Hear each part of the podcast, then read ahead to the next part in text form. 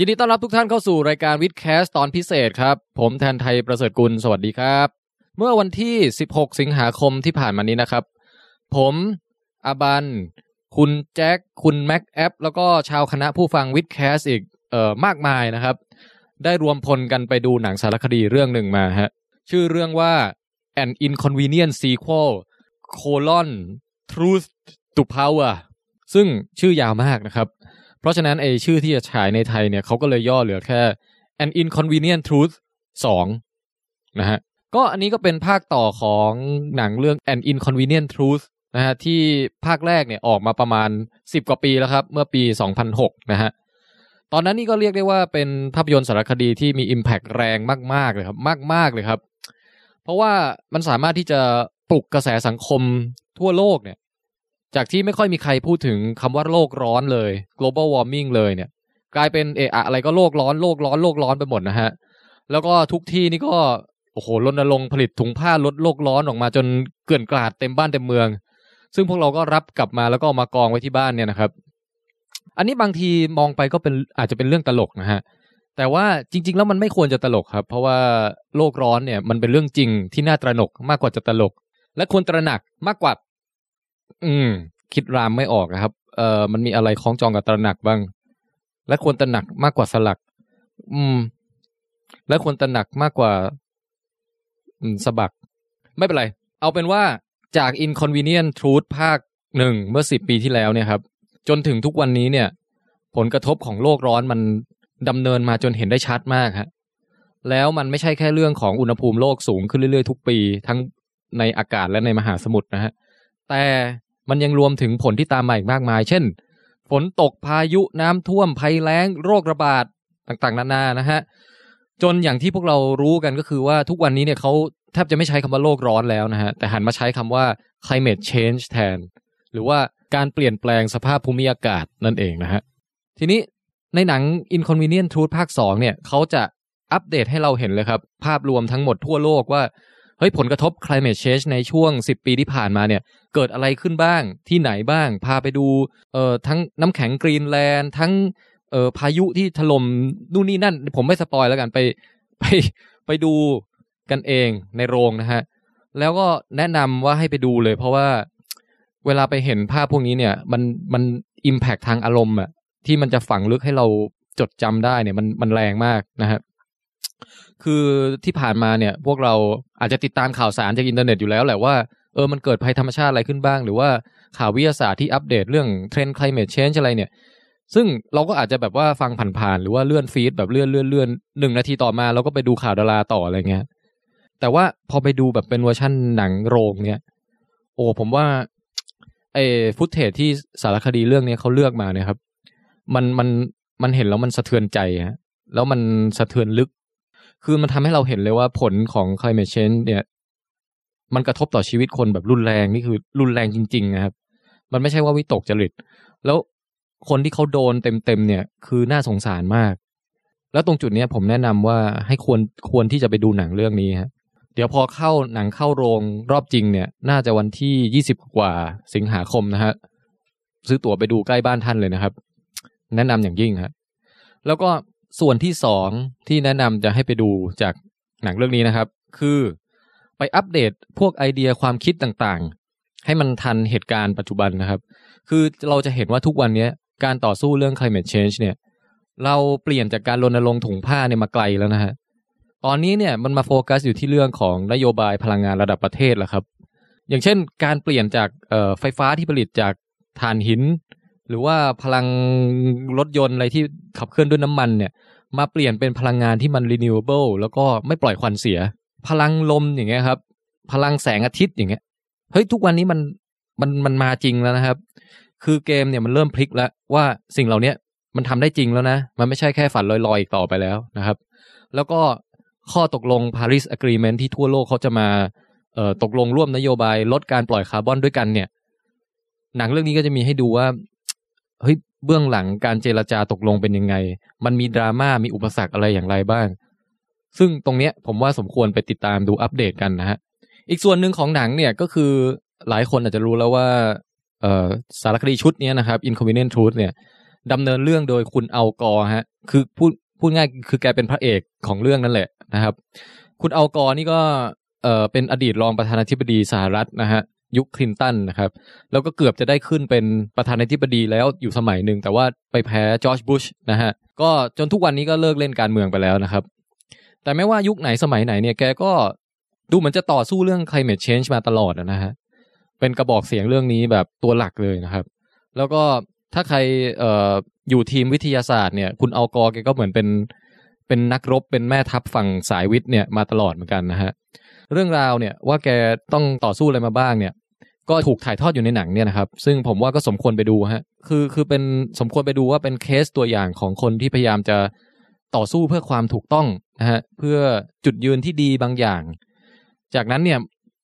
มันต้องเจออุปสรรคซ้ำแล้วซ้ำอีกซ้ำแล้วซ้ำอีก แบบซัดพังพังพังเนี่ยหลายรอบมาก เจออย่างเงี้ยทำไงให้มันไม่แพ้ ไม่ท้อ แล้วก็ยังมีพลังที่จะลุกขึ้นสู้ต่อไปนะครับ อันนี้ผมว่า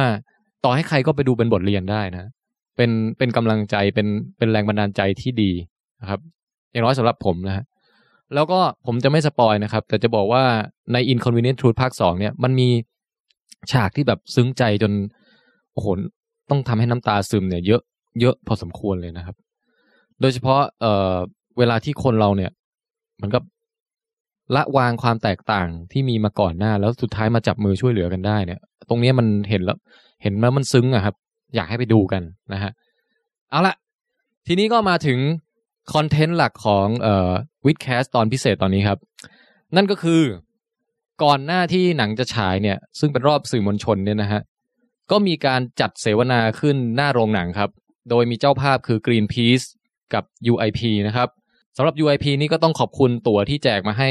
เราเอามาเล่นเกม แจกทางเพจวิดแคสด้วยนะฮะ ให้มาตั้งโอ้โหสิบใบเลยนะครับ ขอบคุณมากครับ กิจกรรมแบบนี้น่าจะมีเรื่อยๆนะฮะ ก็ติดตามได้ทางเพจ w i t c a s t Thailand ของเรานะครับ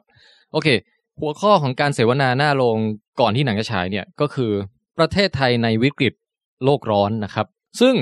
โอ้โหผมยืนฟังอยู่เนี่ย เป็นการสนทนาที่ดีมากเลยนะฮะได้ทั้งข้อมูลแล้วก็ทัศนคติให้กลับไปคิดได้มากมายเลยครับ ผู้ที่ร่วมพูดคุยหลักๆนะครับ ก็มีอาจารย์ธนวัฒน์จารุพงศกุลเเป็นผู้ที่ศึกษาเรื่องผลกระทบของ climate change ในเมืองไทยเนี่ยมานานนะฮะนานนับหลายสิบปีครับ แกก็เกาะติดสถานการณ์ทั้งทั่วโลกแล้วก็ของบ้านเรามาโดยตลอดนะฮะโดยเฉพาะอย่างยิ่งเรื่องของการหนุนของน้ำทะเลเนี่ยที่มันทำให้ชายฝั่งหายไปเรื่อยๆเนี่ยนะครับ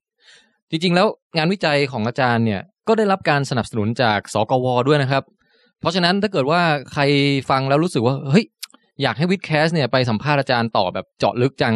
นะฮะเพื่อที่จะนำมาทำเป็นรายการวิทย์ไทยได้สักตอนหนึ่งในซีซั่นที่สองที่กำลังจะเริ่มทำกันเนี่ยนะครับ ก็สามารถโหวตกันเข้ามาได้นะครับ ทาง facebook.com/withcastthailand ฮะเขียนมาบอกเลยอยากให้อาจารย์ธนวัฒน์มาพูดเรื่อง climate change ในรายการวิทย์ไทยนะครับ โอเค อีกคนหนึ่งที่มาร่วมพูดคุยนะครับ ก็คือพี่ยุ้ย สรุณีของเรานั่นเองนะครับ เอ่อพี่ยุ้ยนี่ก็เป็นตัวแทนปัญญาชน นักคิดนักเขียนนักแปลนะครับ นามปากกาฟรินเจอร์ที่โด่งดังนะครับ เป็นคนเก่งมากครับ พลังล้นหลามมากแล้วก็ความรู้รอบด้านมากนะฮะที่สำคัญคือพี่ยุ้ยเนี่ยเป็นพี่สาวใจดีที่คอยเอ็นดูวิดแคสแล้วก็คอยแนะนำรายการเราเนี่ยให้คนอื่นมาฟังด้วยบ่อย ๆ นะครับ อันนี้ต้องขอบคุณพี่ยุ้ยมากนะที่นี้นะครับ สำหรับช่วงเสวนาเนี่ยพี่ยุ้ยก็พูดได้ดีมากเลยครับ เป็นการพูดสรุปภาพรวมของแนวคิดที่แบ่งเป็นก๊กเหล่าต่างๆ เกี่ยวกับเรื่อง climate change ทั่วโลกเลยนะฮะ ก็คืออาจจะมีทั้งก๊กที่เเรียกแก๊งเนี่ยผมชอบคำว่าแก๊งมากกว่าอาจจะมีแก๊งที่เชื่อ แล้วก็ต่อสู้เรื่องของเราจะต้องหยุด climate change หรือชะลอผลมันให้ได้ มีทั้งแก๊งที่ไม่เชื่อไร้สาระ มีทั้งแก๊งที่เชื่อ แต่ว่าพอต่อสู้เนี่ยชอบประโคมข่าวเวอร์เกินจริงมั่ง โอ้เยอะแยะนะฮะ แล้ว สุดท้ายแล้วจุดสมดุลที่ดีเนี่ย มันควรจะไปอยู่ตรงไหน แล้วแต่ละแก๊งเนี่ยควรจะสื่อสารกันยังไง ถึงจะคุยกันรู้เรื่อง ไม่ใช่อยู่แต่กับแก๊งใครแก๊งมัน แล้วก็ไม่มีใครเปลี่ยนใจใครได้นะฮะตรงนี้เนี่ย พี่ยุ้ยสรุปไว้ได้ดีมากครับ เดี๋ยวไปลองติดตามฟังกันนะฮะคนต่อมาครับ อาจารย์ปริญญา เทวานฤมิตกุลจากมหาวิทยาลัยธรรมศาสตร์ครับ อาจารย์มาพูดปลุกใจว่าเฮ้ยมันมีอะไรที่เราทำได้บ้าง ถ้าเกิดว่า รัฐบาลหรือระดับประเทศเนี่ยเขาเคลื่อนช้าอย่างเงี้ยฮะ แต่ในระดับองค์กรที่มีพื้นที่บริหารตัวเองอย่างมหาวิทยาลัยเนี่ยทำอะไรได้บ้าง มีสิ่งที่ทำได้เยอะแยะมากมาย แล้วต้องทำแล้วทำเลย อย่ามัววันเวอร์อันนี้อาจารย์เขาพูดไว้ได้อย่างเร่าร้อนมากครับ ผมชอบ passion ของแก แล้วก็ชอบที่อาจารย์เขาให้ความสำคัญกับข้อมูลทางวิทยาศาสตร์มากเลยครับ ทั้งที่จริงๆแล้วอาจารย์มาจากทางสายสังคมศาสตร์ แต่ว่าโอ้โหวิทยาศาสตร์นี่เป๊ะมากนะฮะ แล้วก็ได้รับการให้น้ำหนักในฐานะของเอ่อว่าความจริงในระดับโลกในระดับเอกภพเนี่ย เป็นตัวขับเคลื่อนทิศทางของสังคมแล้วก็มนุษยชาติเนี่ย ซึ่งตรงเนี้ยผมเชื่อว่าก็น่าจะเป็นทัศนคติร่วมของพวกเราชาววิดแคสด้วยนะครับ ฟังอาจารย์แกพูดแล้วก็เหมือนแบบเหมือนอย่างกับฟังดนตรีบรรเลงมาร์ชปลุกใจนะฮะ มีท่อนเสียวเยอะด้วยครับ เวลาพูดถึงรัฐบาลนะครับ ก็ลองฟังดูเองแล้วกันครับ แต่สรุปว่า ผมว่าโดยรวมเนี่ยเป็นการจัดเสวนาจัดทอล์กที่ดีมากครับเสียดายแทนคนที่ไม่ได้ไปฟังนะครับ แต่โชคดีครับ ที่มนุษยชาติเรามีเทคโนโลยีบันทึกคลื่นความสั่นสะเทือนของอากาศนะฮะหรือที่เรียกกันว่าเสียงนั่นเองครับ ซึ่งทำให้คนที่อยู่ไกลหรือว่าไม่มีเวลาเนี่ย สามารถมาฟังได้นะครับ โดยไม่ต้องเดินทาง โดยไม่ต้องฝ่าฝนฝ่ารถติด ไม่ต้องเผาฟอสซิลนะฮะเป็นไงฮะ นี่เป็นพอดแคสต์ลดโลกร้อนนะครับอืแล้วก็ตอนนี้แอปแอบบอกด้วยว่าแอปออกแล้วนะครับวิดแอปออกแล้วนะฮะ แต่ออกเฉพาะของ iOS ก่อนนะครับ Android เดี๋ยวตามมานะฮะ ใครอยากจะลองโหลดก็ไปไปไปเสิร์ชหาได้เลยครับว่า w i t c a s t นะฮะ โหลดแอป w i t c a s t มาใช้ฟังรายการได้ ผ่านอุปกรณ์ Apple ต่างๆ ของท่านนะครับ เอาล่ะ และเสียงแรกที่ท่านกำลังจะได้ยินนี้ครับ คือเสียงของอาจารย์ธนวัฒน์ ซึ่งกำลังพูดเรื่องระดับน้ำทะเลที่เพิ่มสูงขึ้น แล้วก็ผลกระทบที่เกิดขึ้นกับประเทศไทยของเราครับหลักฐานขออนุญาติยืนพูดเลยนะฮะเรามีการทำงานวิจัยร่วมกับทางญี่ปุ่นนะครับ เพราะว่าตรงนี้เนี่ยนะฮะ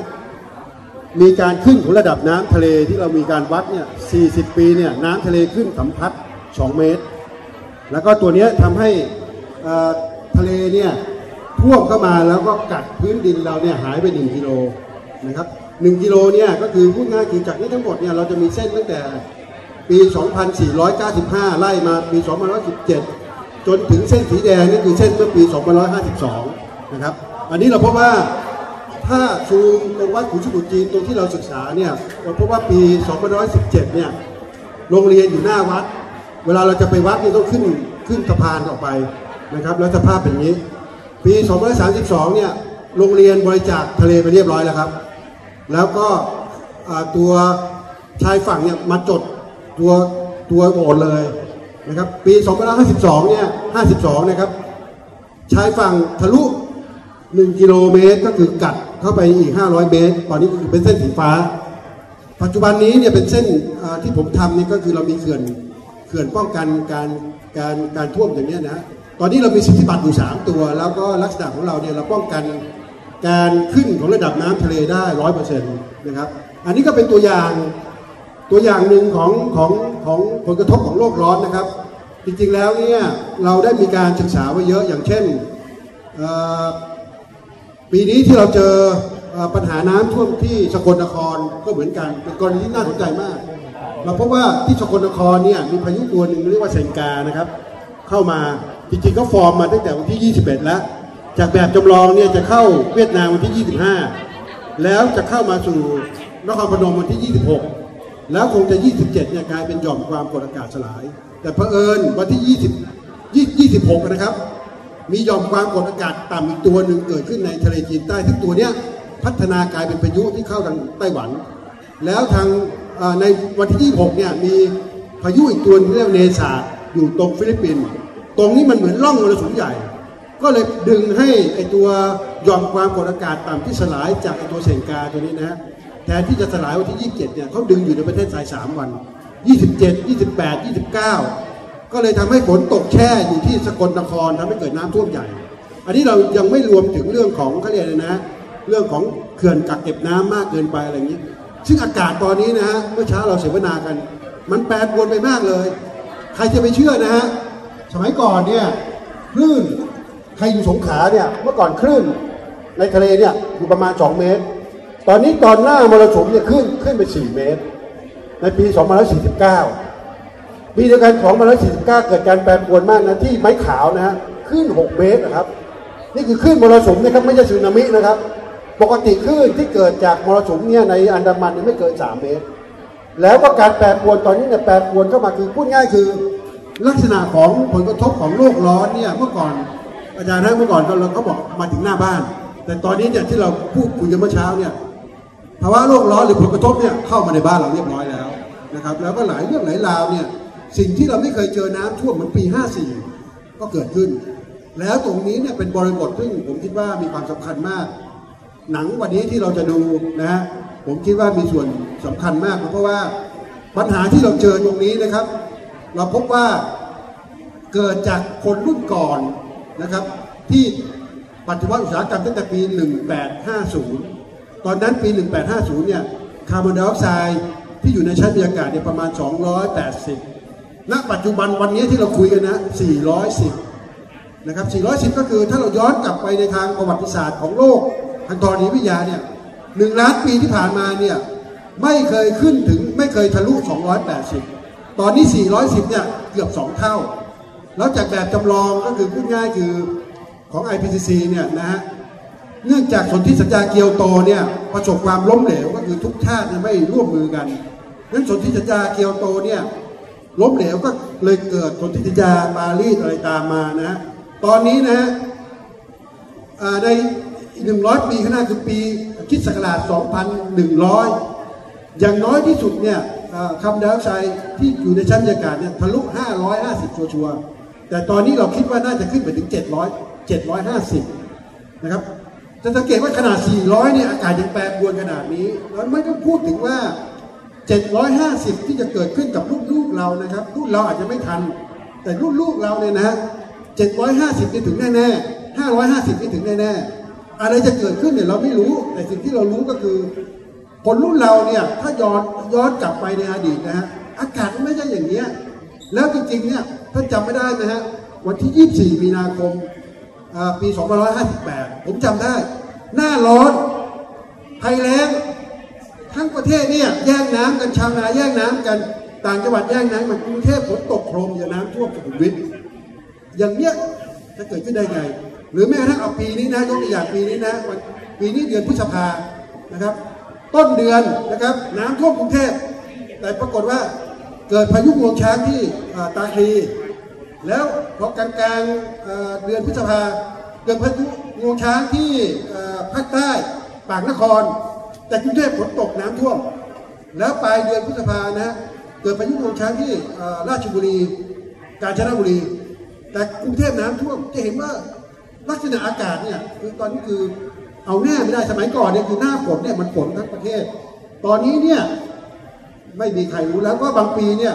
เราเจอทั้งภัยแล้งและน้ำท่วมในปีเดียวกัน หรือบางที่เนี่ยเกิดที่เดียวกันก็ด้วยซ้ำนั้นอันนี้นะเป็นเป็นอันที่ผมมองว่าเอ่อเรื่องภาวะโลกร้อนที่เรากำลังจะดูภาพยนตร์ตรงนี้ ผมคิดว่าจริงแล้วเนี่ยเมื่อเช้าผมคุยกับคุณธาราคุณธาราบอกว่า อาจารย์ที่อาจารย์พูดเมื่อเช้านะเหมือนในภาพยนตร์เลย เดี๋ยวก็จะดูนะว่าสิ่งที่เราเราเห็นนะแต่สิ่งที่เราเห็นในภาพยนตร์เนี่ย จะเป็นหนังหรือภาพยนตร์ที่เขาทำสารคดีกับทั่วทั่วโลก แต่ของประเทศไทยเนี่ยผมยกกรณีตัวอย่างให้ดูนะเสียดายที่เมื่อเช้าไม่ไม่ได้ไม่ได้ไปฟังนะเรามีตัวอย่างเยอะไปหมดเลยอาจารย์ถามนิดนึงค่ะบ้านขุนสมุทรจีน อันนี้คือที่จังหวัดอะไรนะคะที่อาจารย์เอ่อจังหวัดเอ่อเอ่อสมุทรปราการครับ แต่จริงๆแล้วเนี่ยทั้งหมดเนี่ยห้าจังหวัดเราโดนหมดนะครับจะเชิงเซาบ้านอาจารย์ด้วยครับ สมุทรปราการสมุทรสาครสมุทรสงคราม ตรงนี้ 120 กิโลเมตร ใน 30 ปีที่ผ่านมาเนี่ยเราบริจาคที่ดินให้กับทะเลไปแล้ว ประมาณ20,000ไร่แล้วแล้วมันเกิดจากภาวะโลกร้อนเพียวๆเลยหรือเปล่าอ่าคะจากการศึกษาเราเราสามารถจะรู้ว่า 4 ปัจจัยที่มีผลตรงนี้นะครับภาวะโลกร้อนมีผลทำให้เกิดตรงเนี้ย16%ปัญหาภาวะเรื่องของการชุบของแผ่นดินเนี่ย70%อีกประมาณอีก8%นี่เกิดจากการเราไปสร้างเขื่อนตะกอนไม่ลงมา ได้อีก2%นี่เกิดจากการขุดลอก แล้วถ้าไม่ทำอะไรเลยนะอาจารย์นะ ใน 20 ปีข้างหน้าจะขึ้นไปกลายเป็นเส้นสีเขียว เส้นสีเขียวก็คือพุทธจะกัดเข้ามาอีกประมาณ 1.3 กิโลโดยเฉลี่ย อีกประมาณ 63,000ไร่ แล้วในมิติ 50 ปีเนี่ยจะเข้ามาอีกประมาณ 2.3 กิโล หรือประมาณ 150,000ไร่ แล้วก็ถ้า 100 ปีนะฮะที่เราพูดคุยกันเนี่ยจะกัดเข้ามาประมาณ 6-8 กิโล บางตำบลนะฮะใครบ้านอยู่บางปูตำบลบางปูเนี่ย เป็นผู้โชคดี ที่จะอยู่ในทะเลในอนาคตก็คือ จะไม่มีตำบลบางปูอีกต่อไปในในอีกหนึ่งร้อยปีข้างหน้า แต่ว่าหลักๆก็คือไม่ได้เกิดจากภาวะโลกร้อนเนี่ยค่ะใช่เกิดครัจาบกแผ่นดินซุด ใช่ครับซึ่งเป็นน้ำมือของเรานะเป็นส่วนของเราแต่ว่าภาวะโลกร้อนที่เรากำลังคุยกันอยู่ตรงเนี้ยนะฮะเราไปหยุดเขาไม่ได้ เพราะว่าแก๊สคาร์บอนไดออกไซด์เนี่ยถึงเราหยุดวันนี้นะฮะเขายังอยู่ใน cycle ของในโลกเนี่ยประมาณ 3-400 ปี ดังนั้นวันนี้ ถ้าเราหยุดหายใจ การพวกเราเนี่ยหายใจก็คือการผลิตคาร์บอนไดออกไซด์แล้วหยุดหายใจก็ไม่ได้ช่วยให้โลกเย็นลงนะครับ ก็คือพูดง่ายคือภาวะโลกร้อนตรงนี้เนี่ยจะส่งต่อต่อลูกเราแต่ว่าจะส่งแรงหรือส่งไม่แรงเนี่ยขึ้นอยู่กับพวกเรา ผมคิดว่าเราดูภาพยนตร์แล้วเนี่ยผมคิดว่าเราคงจะซึ้งมากขึ้น และคงจะเห็นมากขึ้นเพราะว่าเขาจะมีการปฏิปต่อ แต่ว่าในส่วนของเราเนี่ยเราติดตามทางนี้ทางเชิงวิชาการกับประเทศไทยเยอะมาก แต่ว่า เราอาจจะยังไม่ได้สร้างเป็นภาพยนตร์ แล้วก็ไม่ได้ทำให้มันง่าย ให้คนทั่วไปนี่เข้าใจนะครับ มาถามที่อาจารย์ชนุนีกันบ้างนะคะ เป็นบล็อกเกอร์ด้วยนะคะ แล้วก็เอ่อเขียนหลาย ๆ อย่างในสื่อโซเชียลมีเดียนะคะ พูดคุยกับคนรุ่นใหม่ด้วย คิดว่าเรื่องนี้เนี่ยจะทำยังไงดีให้คนรุ่นใหม่หันมาสนใจหรือว่ากระตุ้นมากยิ่งขึ้น หรือว่าจริงๆเขาก็สนใจกันอยู่แล้วคะฮัลโหลค่ะอ่าก็สวัสดีทุกท่านนะคะอ่า เป็นเป็นคนเรียกว่าอะไรดีรุ่นกลางเก่ากลางใหม่นะคะก็คิดแบบนี้จริงๆต้องบอกว่าคำตอบเนี่ยต้องบอกว่าไม่ทราบนะคะว่าคนรุ่นใหม่คิดยังไงอะเพราะว่าจริง ๆ แล้วก็อาจจะยังไม่เคยมีการศึกษาที่ชัดเจนเท่าไหร่ว่าจริง ๆ แล้วคนรุ่นใหม่ในเมืองไทยเนี่ย นะคะคิดเรื่องโรคร้อนยังไงบ้างนะคะก็มีตั้งแต่เรื่องตั้งแต่เรื่องเบสิกเช่น เชื่อว่ามันกำลังเกิดขึ้นไหมนะคะคิดว่ามันเชื่อว่ามันเกิดจากน้ำมือของมนุษย์ไหมไม่ใช่เรื่องธรรมชาติไหมคิดว่ามันมีปัญหาเยอะไหมอะไรต่างๆ มันกระทบต่อเราอย่างไงก็ยังไม่ค่อยเห็นนะคะการศึกษาทำนองนี้ ซึ่งแต่ว่าจะพูดในระดับที่ตัวเองอาจจะสังเกตก็แล้วกันนะคะว่าจริง ๆ แล้วคิดว่าโลกร้อนเนี่ยมันเป็นประเด็นที่ อธิบายไม่ง่ายนะคะเพราะว่ามันซับซ้อนนะคะมันเป็นประเด็นที่มันมีหลายปัจจัยประกอบกันผลกระทบของโลกร้อนก็ไม่ใช่เป็นไม่มีอะไรที่แบบเกิดจากโลกร้อนร้อยเปอร์เซ็นต์เพียวๆมันก็มีอีกเยอะแยะมากมายเมื่อกี้ที่อาจารย์เล่าเนี่ยอย่างเรื่องประเด็นนี้ก็คือ contribution หรือว่าส่วนของโลกร้อนมันคือ 16%ใช่ไหมคะเรื่องตรงนี้ เพราะฉะนั้นอืมในหลาย ๆ ประเทศเนี่ยค่ะที่น่าสนใจตอนนี้ก็คือว่ามันก็มีการศึกษากันมากขึ้น ว่าทำไมคนถึง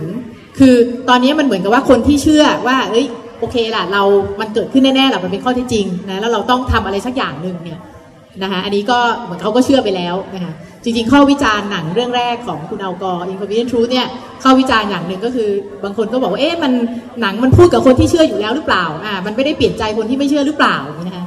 นั้นฝั่งที่เขาเชื่อเขาก็เชื่อนะคะแต่โอเคจะไปถกเถียงกันว่าจะทำยังไงก็อีกประเด็นหนึ่งแต่ว่าแล้วคนที่ไม่เชื่อล่ะนะคะเขาเรียกว่าเขาเรียกว่า climate skeptic ใช่ไหม climate skeptic ก็มีตั้งแต่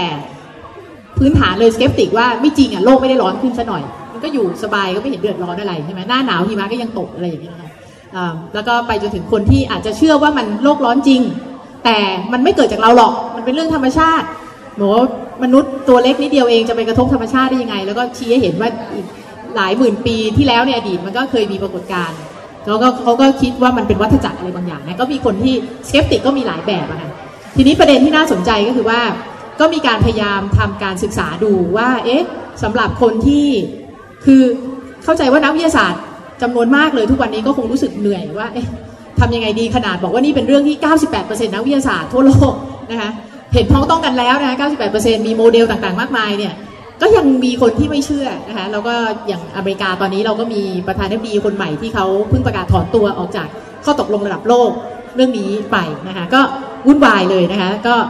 มีการศึกษาทีนี้ที่น่าสนใจคือเขาก็มีข้อค้นพบประมาณ 3 4 ข้อ ว่าคนที่เขาไม่เชื่อเนี่ยเหตุผลหลักๆ ในเชิงจิตวิทยาหรือพฤติกรรมคืออะไรนะคะอันแรกเลยเขาบอกว่า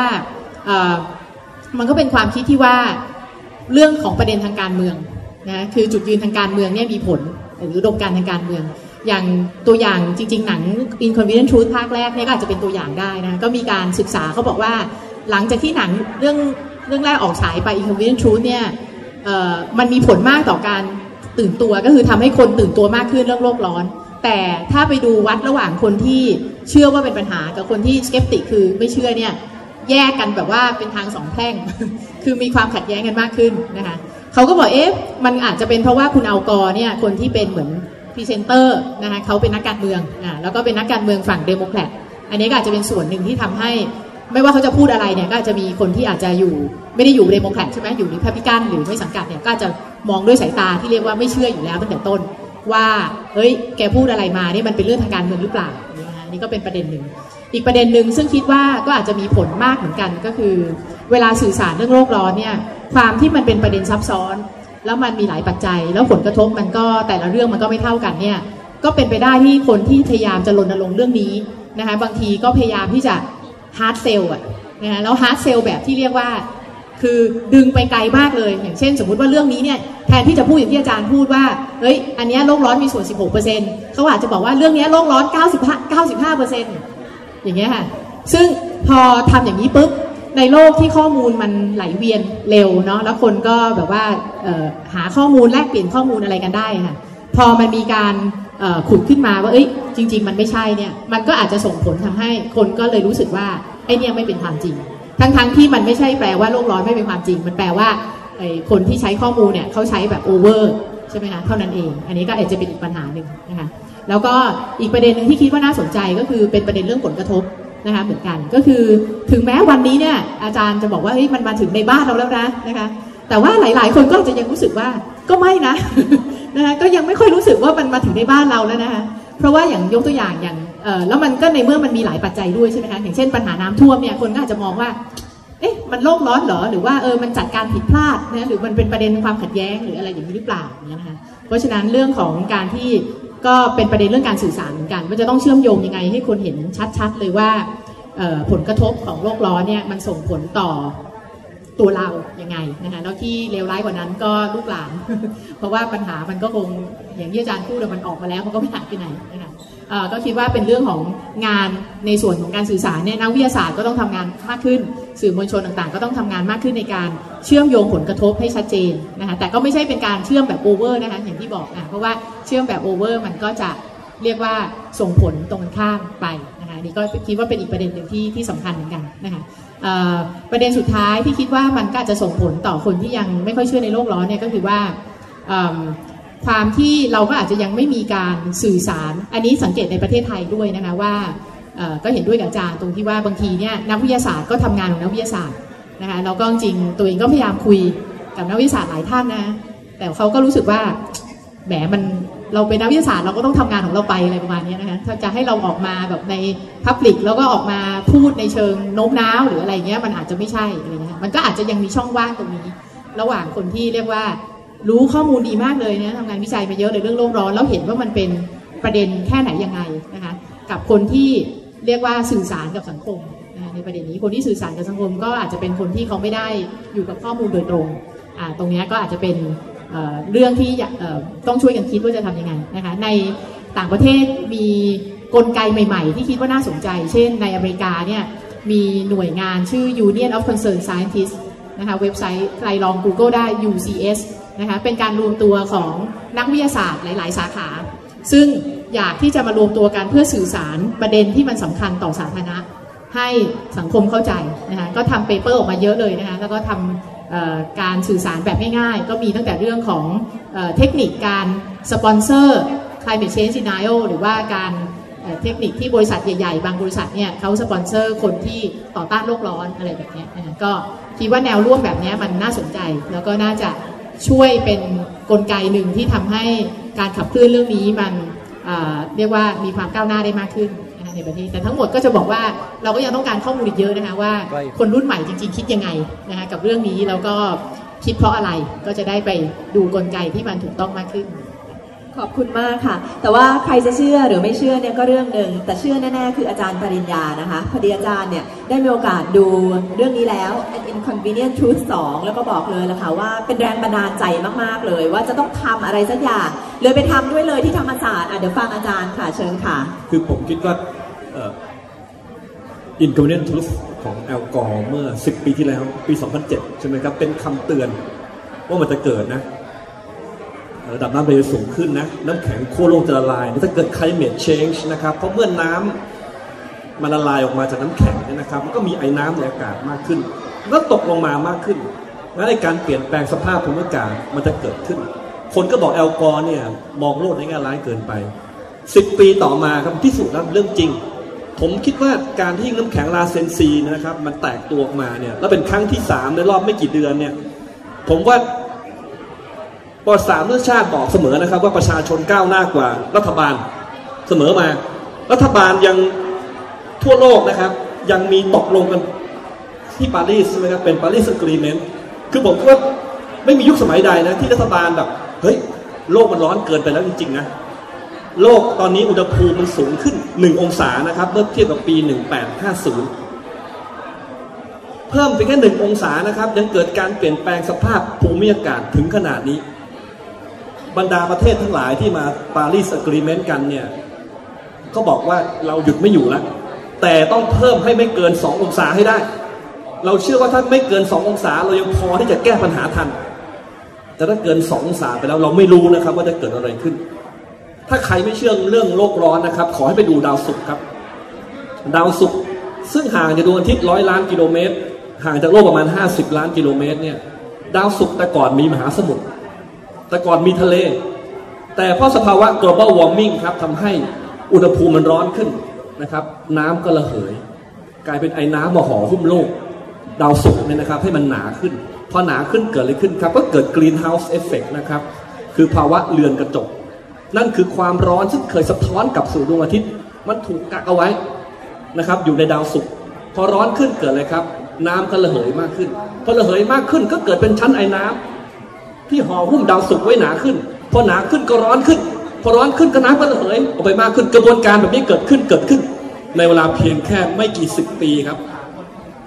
ดาวศุกร์ขณะนี้จากเดิมนะครับ เป็นดาวที่มีน้ำมีมหาสมุทร ปัจจุบันดาวศุกร์อุณหภูมิ 465 องศาเซลเซียส และนั่นคืออนาคตของเราครับ นั่นคืออนาคตของโลกที่จะเกิดขึ้นอย่างเดียวกับที่เกิดกับดาวศุกร์มาแล้ว ถ้าหากว่าเราไม่ทำอะไรเดี๋ยวนี้ แล้วผมคิดว่าเรื่องใหญ่มากคือว่า มันต้องลงมือทำครับ นี่คือเรื่องสำคัญมาก แล้วใครจะไม่เชื่อช่างเขาพวกเราซึ่งเชื่อต้องลงมือทำครับ ก่อนที่จะไม่มีเวลาอีกต่อไปนะครับ อาจารย์ได้บอกให้เราแล้วนะครับว่าสภาพของการกัดเชาะกัดเซ้อชายฝั่งเป็นเรื่องที่จริง ๆ นะครับ ใครจะไม่เชื่อก็ไม่เชื่อไป แต่คนที่เชื่อต้องลงมือทำเราจะไม่ไปเถียงกับกฟผหรอก แต่เราจะสร้างทางเลือกใหม่ขึ้นมา ผมคิดว่าหนังภาคสองของแอลกอร์เนี่ยน่าสนใจมากนะครับ เขาเปลี่ยนใจอินเดียได้ยังไงอินเดียเขาเปลี่ยนใจอินเดียสำเร็จครับนั่นแหละครับ เราก็ต้องเปลี่ยนใจคน คนที่ไม่เชื่อเราต้องเปลี่ยนใจเขา แต่ไม่ใช่ด้วยการมาเถียงกันนะครับ ลงมือทำครับ ผมคิดว่าอินเดียเนี่ยถูกเปลี่ยนใจได้ด้วยอะไรฮะด้วยการทำให้ราคาของโซลาร์เซลล์มันถูกเท่ากับพลังงานถ่านหินสำเร็จเลย อินเดียก็เกิดทันที แล้วอินเดียตอนนี้กลายเป็นผู้นำของโลกในเรื่องของพลังงานหมุนเวียน ภายใน 3 ปีนี้แบตเตอรี่จะราคาถูกจนกระทั่งคุ้มแล้วนะครับ และไม่ต้องมาเถียงงกฟผอีกต่อไปกฟผก็บอกว่า แสงอาทิตย์เนี่ยมันมีแค่กลางวัน กลางคืนคุณก็ต้องมาใช้ไฟจากกฟผอยู่ดี แต่อีก 3 ปีนะครับ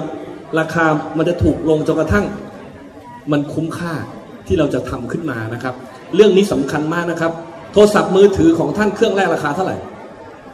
โทรศัพท์มือถือของท่านเครื่องแรกของผมหกหมื่นบาทนะครับปีสองห้าสามห้าตอนนั้นใช้สู้กับคอสชนะปีสองห้าสามห้าหกหมื่นบาทนะครับ ใช้โทรออกได้อย่างเดียว ปัจจุบันเนี่ยนะครับสมาร์ทโฟนในราคาไม่กี่พันบาทก็สมาร์ทแล้ว เชื่อผมนะครับ เราทำได้ถ้าเราจะลงมือทำกัน สาเหตุสำคัญที่สุดของโลกร้อนเนี่ยนะครับมันก็เกิดจากการปล่อยแก๊สคาร์บอนไดออกไซด์ของเรานี่แหละ แล้วมาจากสองสาเหตุที่สุดของเรานะครับหนึ่งคือการใช้พลังงานของเรากฟผครับผลิตไฟฟ้าจากฟอสซิลอาจารย์ประสาทเชี่ยวชาญที่สุดในเรื่องนี้นะฮะฟอสซิลคืออะไรครับ มันประกอบด้วยคาร์บอนไฮโดรเจนออกซิเจน นะครับซากพืชซากสัตว์โบราณเป็นร้อยล้านปี เป็นพันล้านปีสะสมเอาไว้จนกลายเป็นน้ำมันถ่านหินแก๊สธรรมชาติไอตอนเราจุดน้ำมันเนี่ยสตาร์ทรถยนต์เนี่ยนะครับ เราใช้ไฮโดรเจนโดยออกซิเจนเป็นตัวช่วย และกระบวนการที่มันปล่อยคาร์บอนออกมา ก็ทำให้โลกร้อนขึ้น 80%ครับ เราผลิตไฟฟ้าแบบนี้แล้วยังไม่ยอมหยุดนะฮะ อันนี้คือสิ่งที่ต้องหยุดให้ได้ ต้องเปลี่ยนให้ได้ นะอันที่สองนะครับนี่เป็นเหตุผลว่าธรรมศาสตร์ทำไม เมื่อกฟผยังไม่ยอมหยุดลงมือทำเลยครับ ไม่ต้องไปเถียงกฟผแล้วเดี๋ยวจะเถียงอีกรอบนะครับ ตอนจะเก็บไอ้ภาษีแดดจะขอเถียงแรงๆสักทีหนึงรอให้เก็บจริง ๆ อยู่เนี่ยนะครับมาช่วยนะอาจารย์จากนั้นผมเจออย่างออสเตรเลียตอนเนี้ติดโซลาเซลล์ก็แถมแบตแล้ว เพราะว่าเรื่องเทคโนโลยีเขาเรียกว่าเทคโนโลยีพิกโฉมหรือแอสลับเทคโนโลยีกำลังมา งั้นตัวเนี้ยผมคิดว่าธรรมศาสตร์เนี่ยเป็นผู้นำแล้วจริงๆแล้วเนี่ยผมมาจากจุฬาเนี่ยยังยังต้องเขาเรียกอะไรต้องชูฮกอาจารย์ ว่าอาจารย์เนี่ยวิชั่นแล้วจริงๆแล้วเนี่ยผมผมเล่าเดี๋ยให้วฟังปล่อยนะปล่อยปล่อยอาจารย์ไปสู้กับกเราบพกันด่านหน้าเลย ผมผมคิดว่าอย่างนี้ครับ ผมเล่าให้ฟังนิดเดียวนะครับ คือคือหนังเรื่องเนี้ยมันเรารู้อยู่แล้วนะครับ ว่า Paris Agreement ทำสำเร็จนะครับ เมื่ออินเดียร่วมลงนามด้วย แล้วเราก็รู้ว่าโดนัลด์ทรัมป์ชนะ แล้วตอนจบมันจบยังไง นี่คือพลังของหนังเรื่องนี้นะครับ มาดูกันนะครับ ว่าอย่าท้อผมเล่าให้ฟังง่ายๆนะครับ ผมวางแผนว่าธรรมศาสตร์รังสิตเนี่ยนะครับ และธรรมศาสตร์ทุกวิทยาเขตทั้ง 4 แห่งเนี่ยเราจะเป็น renewable energy ร้อยเปอร์เซ็นต์นะครับ เมื่อธรรมศาสตร์ครบ 100 ปีพอดีจุฬาครบไปก่อนแล้วนะฮะจุฬายังไม่ยอมทำทันทีหนึ่งนะอย่าไปยุ่งเนตวิทย์มากตอน 200 ปีนะครับไอไอไอ ธรรมศาสตร์จะครบร้อยปีในปี 2577 อีก 17 ปี 17 ปีครับ เราวางแผนว่าธรรมศาสตร์ทั้งสี่วิเขตจะเป็นพลังงานหมุนเวียนร้อยเปอร์เซ็นต์แต่พอผมดูหนังเรื่องนี้จบนะครับ เมื่อสัปดาห์ที่แล้ว เมื่อผมดูหนังนี้จบนะครับ พี่น้ำเนี่ยชวนไปดูเนี่ย ดูจบปุ๊บผมบอกเลยว่า 17 ปีมันนานไป ขอเหลือ 7 ปีพอคือเวลามันไม่มีแล้วอะแล้วนี่สำคัญมากนะครับ ไอตอนที่ผมทำเสนอเรื่องนี้เข้าสภาหมหาวิทยาลัยนะครับ ตอนเข้าสภาเนี่ยมีกรรมการสภาบางท่านนะบางท่านนะครับ บอกว่าผมก็บอกว่านี่ถ้าธรรมศาสตร์ทำจะเป็นที่แรกของประเทศไทย คือพูดแบบนี้นึกว่าจะเป็นสิ่งที่โน้มน้าวจิตใจ ผู้คนได้ไงปรากฏว่ากรรมการท่านหนึ่งบอกว่า ถ้าหากว่ามันดีจริงเนี่ยก็คงมีคนอื่นทำไปแล้ว เอาละ ตอนนี้ธรรมศาสตร์ทำแล้วครับ นั่นแปลว่าแล้วครับทำสำเร็จครับทำได้ก็ทำกันเถอะ แล้วผมเชื่อว่าเราจะเปลี่ยนแปลงโลกได้ด้วยการลงมือทำครับ อันที่สองคือเรื่อง transportation นะครับ เราใช้รถยนต์ที่เป็นเชื้อเพลิงฟอสซิลเนี่ยมากเกินไปนะครับไอการเปลี่ยนเป็นรถไฟฟ้าของรัฐบาลเนี่ยก็ยังไม่แก้ปัญหา เพราะไฟฟ้าชาร์จจากไหนครับ ก็ชาร์จไฟกบพซึ่งใช้เชื้อเพลิงฟอสซิล 80%ดังนั้นเนี่ย ก็ต้องไปให้ไกลถึงขั้นว่าชาร์จจากพลังงานแสงอาทิตย์ด้วยพลังงานหมุนเวียนด้วยและนี่คือแผนของธรรมศาสตร์ที่จะทำต่อไปนะครับ ที่เราจะทำสถานีรถไฟฟ้านะครับรถผู้บริหารเนี่ยก็ต้องเป็นรถไฟฟ้าด้วยรถชาร์จจากสถานีนะครับโซลาร์เซลล์นะครับรถตู้นะครับรถ shuttle bus ธรรมศาสตร์มีแล้ว 6 คันครับรถ EV ที่ชาร์จจากโซลาร์เซลล์แล้วก็ติดแผงโซลาร์เซลล์เข้าไป เดิมเนี่ยนะครับ ธรรมศาสตร์รังสิตเนี่ยรอบมันใหญ่นะครับประมาณ 4 กิโลครึ่งครับอาจารย์ วิ่งรอบหนึ่งก็ต้องชาร์จไฟทีหนึ่งชาร์จทีหนึ่งชั่วโมงถึงวิ่งต่อได้พอติดแผงโซลาร์เซลล์เข้าไปแค่ 6 แผงนะครับ วิ่งได้ทั้งวันไม่ต้องชาร์จไฟเลยทำได้ครับ ผมก็แปลกใจว่าเอ๊ะทำไมเขาไม่มีใครทำมาก่อน เรื่องมันง่ายแค่นี้เองครับอาจารย์ เรามาทำกันเถอะเรามาเปลี่ยนโลกกันเถอะครับ แล้วหนังเรื่องนี้ผมหวังว่า ท่านจะได้แรงบันดาลใจเหมือนที่ผมได้นะครับ เราต้องลงมือทำแล้วผมเชื่อว่าทุกคนในที่นี้ ไม่ว่าท่านจะเป็นใครนะฮะจะเป็นสื่อมวลชน เป็นนักวิชาการเป็นกรีนพีซเป็นนักเขียนนักแปลเป็นอาจารย์ ทุกท่านในห้องนี้ในสถานที่แห่งนี้ เราสามารถเปลี่ยนแปลงได้ครับ และนี่คือพลังของ 4.0 นะฮะพลังของคือถ้า 3.0 นี่คือคอมพิวเตอร์ใช่ไหมครับ 1.0 คือเกษตรกรรม 2.0 คืออุตสาหกรรม 3.0 คอมพิวเตอร์อันนี้พูดแบบอัลวินทอฟเลอร์ 4.0 ก็คือเนี่ยครับ มนุษยชาติได้เชื่อมต่อกันแล้วครับ ด้วยอุปกรณ์ส่วนบุคคลที่ทุกคนสามารถเข้าถึงมันได้ เพราะราคามันเพียงแค่ไม่กี่พัน ทุกคนสามารถใช้ได้ เราไม่เคยมียุคสมัยใดมาก่อนนะครับ ในประวัติศาสตร์3 0 0 0 0 0 ปีของ Homo sapiens แต่ก่อน 2 0 0 0 0 0นะครับพอดีเพิ่งขุดค้นฟอสซิลที่โมร็อกโกนะอายุเราเลยเพิ่มอีกแสนปีนะเป็น3 0 0 0 0 0 ปี ไม่เคยมียุคใดนะครับแล้วนี่คือพลังของพวกเราครับในการจะเปลี่ยนแปลงโลก ผมยกตัวอย่างง่าย ๆนะครับ หมดเวลามันไม่มีนะเรื่องของการที่ธรรมศาสตร์เนี่ยนะครับ เรามีจักรยานนะครับที่เป็นระบบใช้มือถือในการยืมเลย ไม่มีสเตชันอีกต่อไปนะครับ ใช้มือถือยืมเรามีมาพันคันที่ธรรมศาสตร์ลังสิตนะครับ เพียงแค่นักศึกษาคนหนึ่งเนี่ยนะครับถ่ายรูปผมกำลังปั่นจักรยานแล้วก็มาโพสต์นี่นะครับเชื่อไหมครับอาจารย์มันเกิดเครือข่ายเชื่อมต่อกันแบบในเวลารวดเร็วมากเลย แล้วก็เกิดแรงบันดาลใจนะครับ เกิด ที่ต่างๆ มาถามว่าทำยังไงต่อ นักศึกษาคนนี้มีไอเดียแบบนั้น อาจารย์คนนี้มีไอเดียแบบนี้แล้วมันเกิดกระบวนการที่ขยับไปได้เรื่อย ๆ เลยนะครับ นี่คือพลังของพวกเรา นี่คือพลังของประชาชน และนี่คือสิ่งที่เราจะสามารถเปลี่ยนแปลงโลกได้ก่อนที่จะสายเกินไป โลกของเราเนี่ยอายุ 4,600 ล้านปีนะครับ คาดว่าโลกของเราคงอยู่ได้อีกสัก 5,000 ล้านปีแล้วมั้งนะฮะ กว่าที่ดวงอาทิตย์จะใช้ไฮโดรเจนไปหมดนะครับดวงอาทิตย์เมื่อใช้ไฮโดรเจนหมดมันจะขยายตัวขึ้นนะครับ เป็นยาวดาวยักษ์แดงนะครับแล้วเชื่อว่ามันจะขยายจนมาถึงดาวพุธดาวศุกร์แล้วก็โลก นั่นคือจุดจบของมนุษยชาตินะครับอีก 5,000 ล้านปี แต่ถึงตอนนั้นเนี่ยนะครับ เราคงมีหนทางแล้วกันในการจะแก้ปัญหาหรือไปอยู่ดาวดวงอื่น แต่ผมเกรงว่าเราจะทำลายตัวเองไปก่อนนั้น ผมหวังว่าเราจะมีสติปัญญามากพอที่จะไม่ทำร้ายตัวเองทำลายล้างตัวเองมากไปกว่านี้นะครับ และผมว่านี่คือทางรอดของพวกเราครับ ดูหนังแล้วนี่จบแล้วมาแก้ไขปัญหา ร่วมกันลงมือทำครับ ขอบคุณมากค่ะอาจารย์ปริญญาค่ะแหมมีเสียงปรบมือเลยนะมาจากอินเนอร์ล้วนๆเลยนะคะ แล้วหนังสือพิมพ์เนี่ยพาดหัวได้เลย ปริญญาชนกฟผ นำร่องไปก่อนเลยก็แล้วกัน เราจะได้เอาพลังแสงโซล่าเนี่ยมาใช้แบบไม่ต้องไปเสียตังค์ให้เขาด้วยนะคะอามาที่ Greenpeace กันบ้างค่ะ คุณธาราคะในแง่ของความเคลื่อนไหวทั่วโลกเลยนี่มีอะไรบ้างคะที่น่าสนใจคะก็เอ่อเรื่องเรื่องอการเปลี่ยนแปลงสภาพภูมิอากาศหรือสั้นๆว่าโลกร้อนนะฮะหรือวิกฤตของวิกฤตของเรื่องนี้เนี่ยจริง ๆ ก็มันมีมานานแล้วนะอย่างอย่างที่คุณยุ้ยเซเลนีพูดก็คือ มันก็มีข้อถกเถียง แล้วก็มีวิวัฒนาการมีพัฒนาการมาโดยตลอด เรื่องเรื่องเราจะแก้ปัญหายังไง เราจะช่วยกันลดกาซเรือนกระจกยังไง เราจะเตรียมรับมือกับผลกระทบที่เกิดขึ้นจากการเปลี่ยนแปลงเหล่านี้ยังไงบ้างนะซึ่งเออมันมาถึงจุดนี้เนี่ยจุดที่มันเหมือนกับมันมีความชัดเจนขึ้น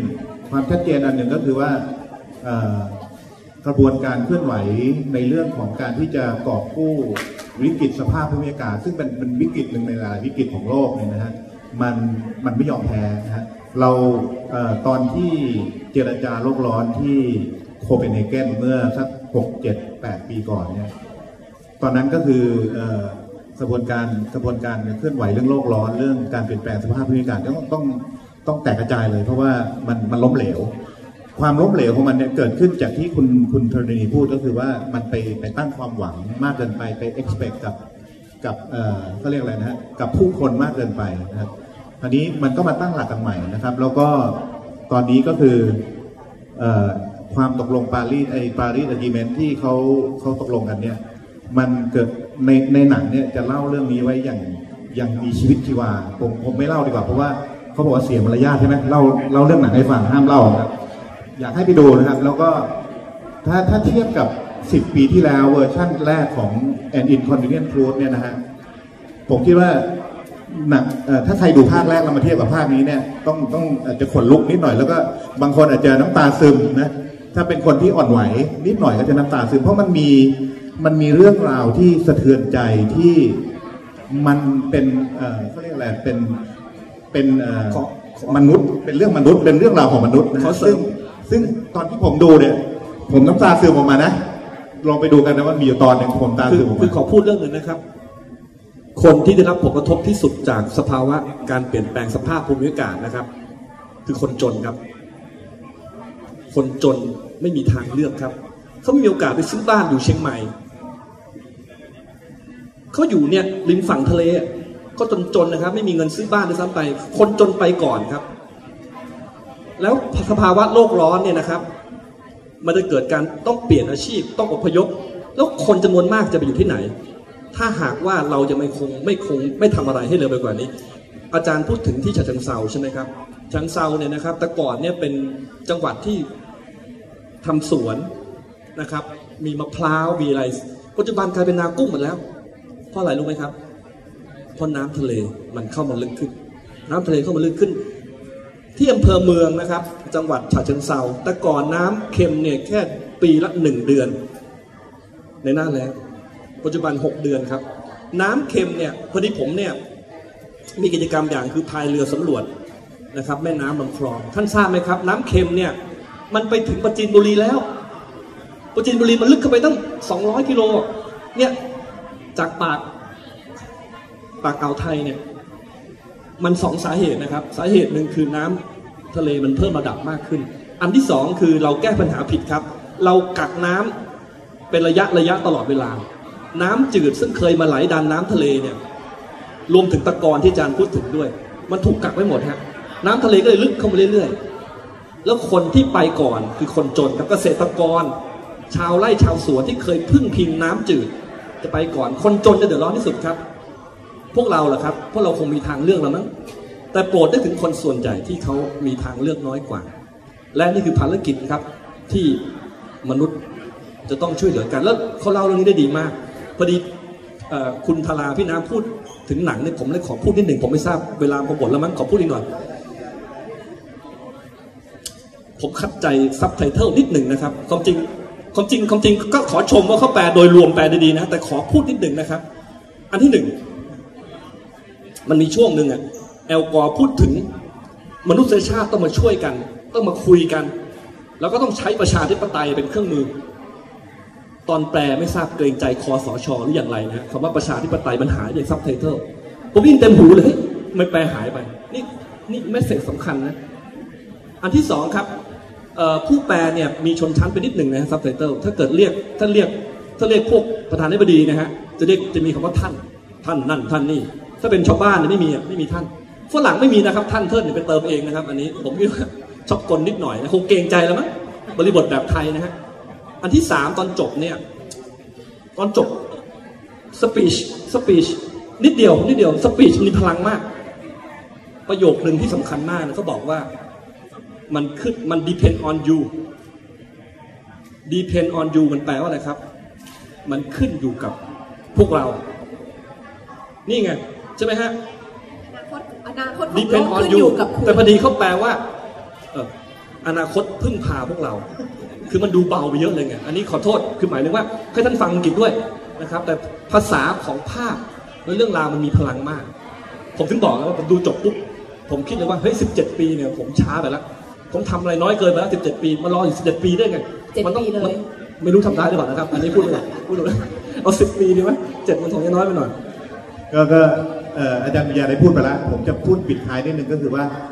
คือก็รู้สึกดีใจที่ต้องขอบคุณทาง United International Picture นะครับที่เอาหนังมา แล้วก็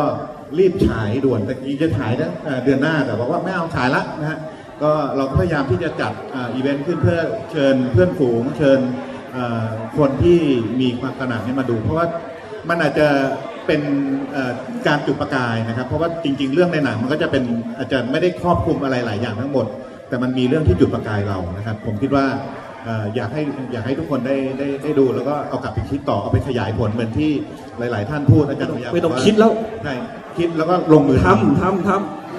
ำคิดแล้วก็ลงมือทำครับอาจารย์อาจารย์มีอะไรจะจะเพิ่มไหมครับอ่าผมขออนุญาตเสริมนิดหนึ่งคือเสริมคุณอะไรคนนะคือผมเอง ทำเรื่องผลกระทบโลกร้อนตั้งแต่ปี 1984 สมัยโน้นน่ะผมพูดกับคนทั่วไป 10 คนเลยนะฮะ มีคนเชื่อเรื่องโลกร้อนเนี่ยประมาณสักสองคน มีคนไม่เชื่อสักแปดคน แล้วปัจจุบันเนี่ยนะแม้กระทั่งในวิทยาศาสตร์เนี่ยผมว่ามันขยับกลายเป็น9กว่าหนึ่งนะฮะแต่นี้ข้อมูลที่ผมจะให้อีกนิดนึงนะครับออพอดีผมเป็นนักกรณีวิทยาแล้วผมจับเรื่องของการเปลี่ยนแปลงภูมิอากาศเรื่องโลกร้อนเนี่ยไม่ใช่ปีสองปีผมย้อนกลับไปเป็นล้านปี ท่านเชื่อไหมฮะโลกร้อนที่เกิดจากธรรมชาติเนี่ยในสองล้านปีที่ผ่านมาไม่เคยเกิดจากแก๊สคาร์บอนไดออกไซด์เกิดจากมีเทนครับ แล้วสิ่งที่ผมกลัวมากก็คือ ถ้าเราอั้นไม่อยู่นะครับ วันนี้ถ้าอั้นไม่อยู่ก็คือ 1 องศาหรือ 2 องศาเนี่ยมีผลมากเพราะว่ามีเราเรียกว่ามีเทนไฮเดรตที่มันอยู่ใต้ทะเลนี่มหาศาล อุณหภูมิมันเปลี่ยนปุ๊บนะฮะมีเทนไฮเดรตมันจากที่เป็นของแข็งเนี่ยมันพรึบกลายเป็นแก๊สแล้วมีเทนเนี่ย มันอยู่ในชั้นบรรยากาศนะครับ มันมีศักยภาพในการดูดความร้อนมากกว่าแก๊สคาร์บอนไดออกไซด์เนี่ยสามสิบยี่สิบเอ็ดเท่า แต่โชคดีก็คือมันอยู่ในบรรยากาศประมาณ11 11ปี แต่ก๊าซคาร์บอนไดออกไซด์เนี่ยอยู่ในบรรยากาศ200ปี ดังนั้นเนี่ยอาจจะเป็นไปได้นะครับ ถ้าเราหยุดยั้งตัวนี้ไม่อยู่หรือเอ่อปารีสอากีเมนต์ไม่อยู่เนี่ยสององศาถ้าอั้นไม่อยู่เนี่ยมันจะกระโดดเป็น 4 องศาหรือ 6 องศา แต่ว่าช่วงสั้น ๆนะครับ ซึ่งตรงนี้เนี่ยกระโดดอย่างนั้นเนี่ยผมคิดว่ามันจะเกิดการเปลี่ยนแปลงแบบโหฬารแล้วก็ภาพอย่างอาจารย์ปริญญาว่าเนี่ยอย่าไปอย่าไปคิดว่าไม่จริงนะครับ อาจจะเกิดขึ้นก็ได้ เพราะว่า